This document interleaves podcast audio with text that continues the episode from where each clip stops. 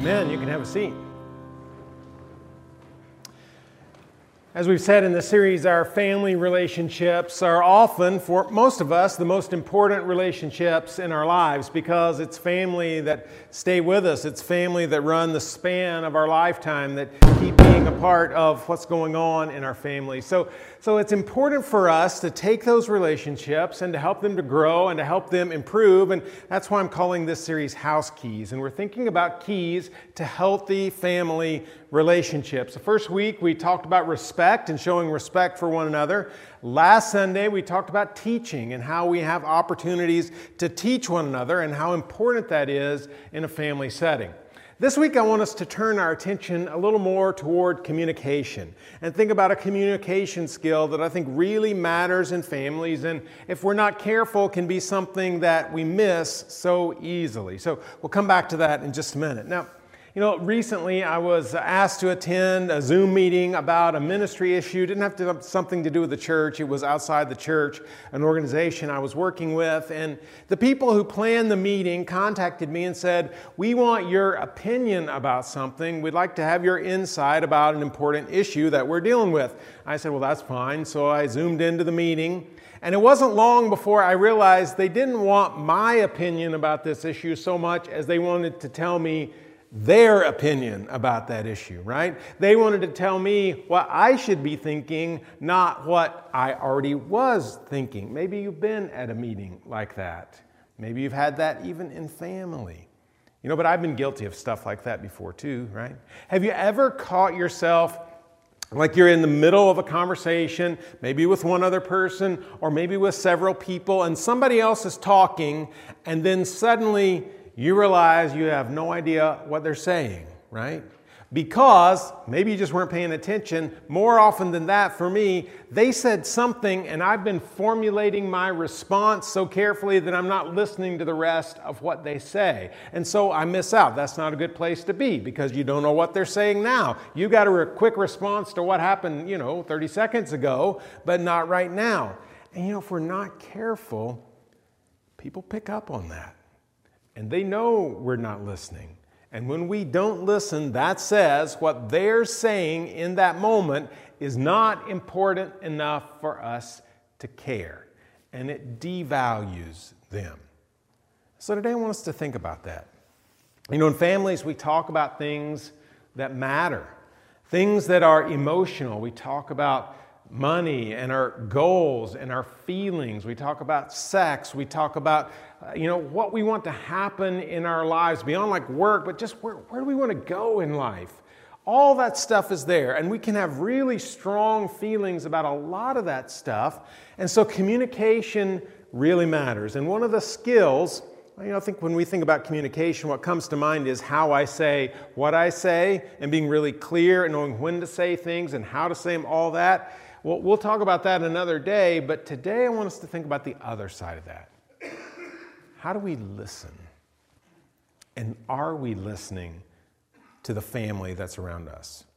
And as, as, we've been in this series, I want us to think about family in the broadest sense. So, yes, communication, listening between spouses, parents, children, but I want it to be broader than that grandparents, grandkids, nieces, nephews, aunts, uncles, cousins, all that. This broad sense of family and our communication within the family. Now, Scripture speaks to this. It talks about communication over and over, and two books that key in on that are Proverbs in the Old Testament and James in the New Testament. So, we're going to get a little sampling from both those books today. We'll begin in the Old Testament with Proverbs. We turned to Proverbs last week, and I said Proverbs is more about premises rather than promises. In other words, it's not a guarantee, but it basically says this is how life works, okay? Over and over, showing us how life generally works.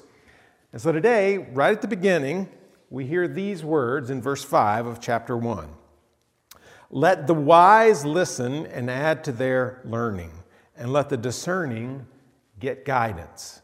Now, throughout Proverbs, what we have is a contrast between the wise and the foolish and they're described in lots of different ways. And wisdom, in this very passage right here at the beginning, uh, the beginning of wisdom is the fear of the Lord. So it's all about knowing who God is, recognizing His place in our lives. That's the start, starting point for it. But it's more than that. It's also observing life, gaining knowledge, but then that taking that knowledge and doing something with it. Most of us know that wisdom is more than just knowing stuff. It's more than winning a trivia competition. It's taking knowledge and synthesizing it and growing from it. That's contrasted with foolishness. People who don't try to learn from life, people who are not reflective on the past so they can learn about the future. But here, wisdom is described as this let the wise listen and add to their learning, and let the discerning, which is sort of a, another word for the wise in the book of Proverbs, discernment, understanding, all very similar to wisdom. Let the discerning get guidance. Now, that runs a little bit counter to what I think about. When I think about a wise person, like I'm thinking about a sage who's sitting down and, and his or her disciples are gathered in a circle around them, and that wise person is just sharing their deep knowledge of life. That's not the picture we get in Proverbs. Sometimes the wise person speaks, but it's also very clear that the wise person listens.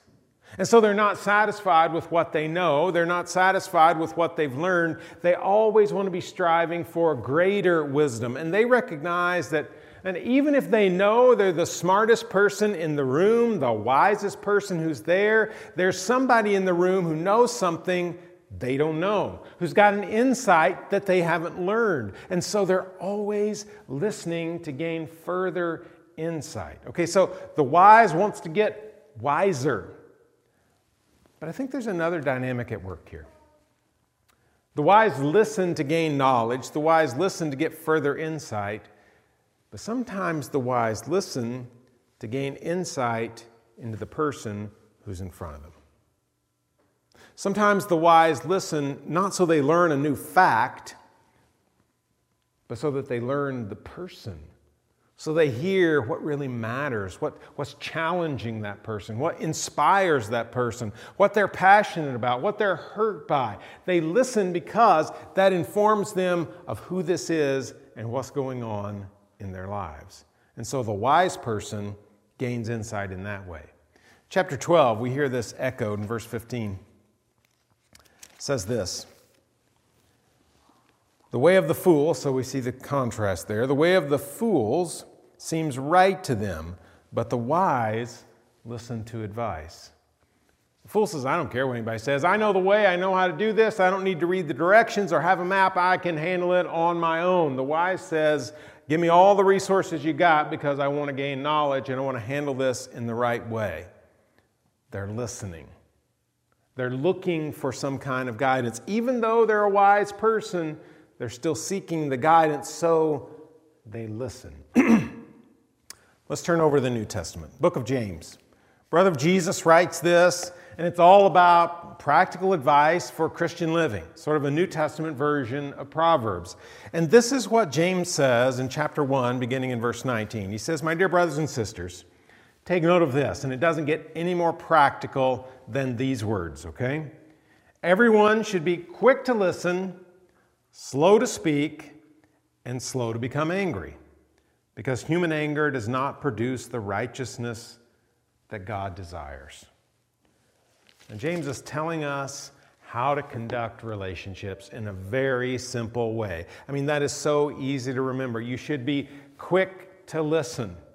Now, that's hard to do because sometimes we got stuff we want to say. But James is saying, hang on to what you want to say, and before you start talking, listen to what the other person has to say. I mean, this works in conflict, right? So often, conflict is a failure to communicate. And so we're, we're not hearing what's going on in that other person's head. We don't understand why this is an issue. We don't understand why they feel threatened, okay? But when we listen, we're gaining insight into the way that person feels and thinks. And so we do well to hold our thoughts back, to hold our words back, and just listen. And that might mean rather than challenging immediately, what we actually do is say, you know what? Answer this. Help me understand more. Here, here, I need this information for me to really get at what's going on in your heart and your mind. And then we listen again. Listening is a key to healthy relationships. Be quick to listen. Second, slow to speak. Now, those two things go hand in hand, right? Because it's hard to listen when we're talking. So instead of talking, we're going to listen first, and then we're going to carefully think about what am I saying? Okay? Sometimes it's really easy. We're so excited about something or so passionate about something or maybe even so angry about something that we start talking and we're in the middle of a thought and the person doesn't even have time to catch up to us. So we've got to hang off here. Let's think about this. Let me be careful in the way that I say this. Because if conflict comes from miscommunication, I've got to be careful about the way that I'm speaking. So, slow to speak hand in hand with quick to listen. And then finally, slow to anger. Now, that's pretty hard, isn't it? I mean, when somebody says something, does something that upsets us, when we hear about what someone else has done, we can feel that anger welling up inside us. And it is hard to say, Self, don't be angry about this. It doesn't just automatically go away. I think James is telling us Work on the way you handle the anger. Work on the way you express the anger, show the anger, talk about your feelings. Because, as he says in the passage, it doesn't lead to the righteousness of God. So often, when we express our anger in uncontrolled ways, it only harms the relationship. And again, if we do what he calls us to do first, quick to listen, it may help overcome the anger in the end. It doesn't get more practical than that. I might put it this way if we think about everything the writer of Proverbs tells us in those passages and what James says, we might say it this way listening leads to learning. you might say, well, wasn't it last week we talked about teaching? I mean, we talked about people teaching what they know and how important it is to pass those things on. Well, I'm thinking in a, in a different sense today. Listening leads to learning. It leads us not just to learning a skill or learning some facts. Listening leads us to learn about what's going on in the mind and heart of another person. And really, there's, there's no workaround here. There's no shortcut. There's no easy thing so we don't actually have to listen. We really need to listen to know where people are. It is a key to communication. Knowing what to say, when to say it, how to say it, hugely important. But equally important, and I sometimes think overlooked, is the fact that we just need to listen. Okay? Because listening leads to learning. And so we can handle those emotional issues far better when we're listening. Now, there's three things that come from this, I think grow out of this, some truths that can help us walk through this. When we listen, we learn about life. Now, this is sort of the straightforward approach to the Proverbs. I mean, the Proverbs and this contrast between the wise and the foolish, it's all about gaining knowledge about life in general. And so when we listen to other people, and there may be people that don't know as much as we do, but they know something that we don't know, we gain knowledge about life. We figure out how to navigate the difficult parts of life. We learn about life when we listen to the people around us. And so we need to do that and to listen intently and to listen on purpose because it's so easy to get distracted. But they may tell us something, teach us something that can help us walk through life. Okay? And when we, when we listen, we learn about people. This is such a key. As we think about our family members, when we listen, we learn what matters to them. And it's not just to avoid conflict, although that's part of it, right? How do we know what areas of life they need encouragement in if we don't listen to what's going on? How do we know how to encourage our kids at school if we don't know what the struggles are? And so we've got to listen. How do we know where our spouse needs us to support them if we don't listen to them talk about work or talk about friends or talk about their extended family? We've got to listen to know where to encourage people, not just to avoid conflict. And we've got to listen to do what we've talked about the last couple of weeks to show proper respect. and to teach people. We have to listen to know all of that stuff. We can't build into them if we're not listening. And then when we listen, we value people. We value people. You know, there's a lot of words that come at us every day. If we're just driving down the road, right? There's all kinds of words. We may have the radio on, might be listening to a podcast. We see signs along the road, billboards, all that stuff is just at us all the time. Phone might ring, we might answer it, hands free, of course. Then there's more words in our lives. We got all that coming at us. That's true at home. We got phones, tablets, TVs, everything going on. But when we say, I'm going to put some of those words aside and listen, it says to the person in front of us, You matter to me. Okay, you are worth me putting everything else aside to listen to what's going on in your life.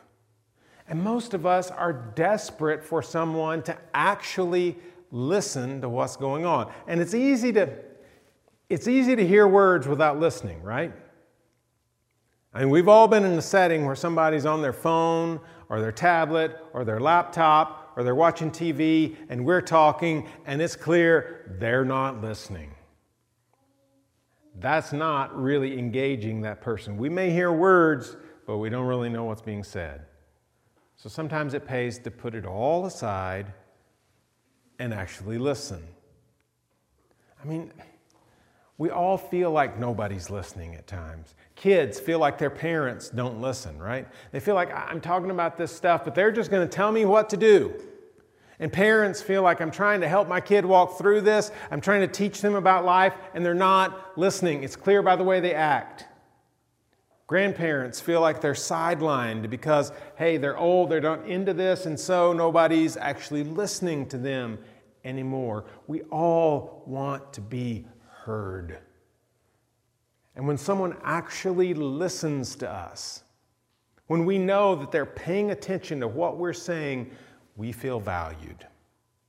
So it's hugely important. If we want to communicate to the people around us that they are important, that they matter to us, we've got to listen. Leanne's brother is really good at this. We're not around him very often, but when we are, I always notice, and he does something really simple that seems obvious, but I think sometimes we forget. He just asks really good questions whether it's of me or whether it's of our daughters or other kids that are part of the family. I mean, he knows how to ask a question to really let somebody talk about what's going on in their life.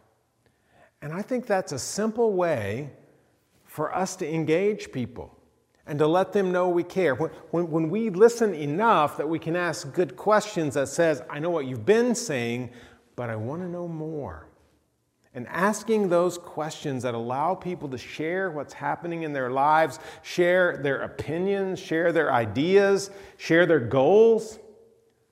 It just says, You matter to me. And it allows us to learn about them. Listening leads to learning. And when we communicate that, by the way that we pay attention to what someone is saying, it says, you're important to me. Let's pray together.